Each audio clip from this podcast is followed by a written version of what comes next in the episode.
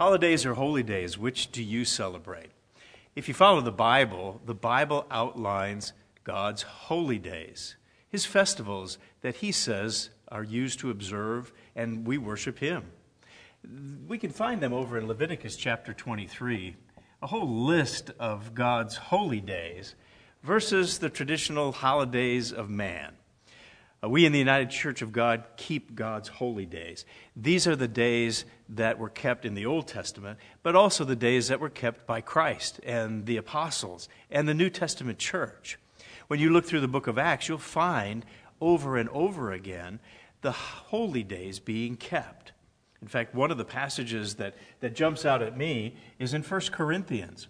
In 1 Corinthians chapter uh, 3, well, let's no, chapter 4. 1 Corinthians chapter 4, and in verse 8, we're told very clearly, let us keep the feast. The feast. Now, this is one of God's holy days that's mentioned in 1 Corinthians. These are God's feast days that show God's great love. It shows his blueprint for mankind. What is God's plan? What is his purpose?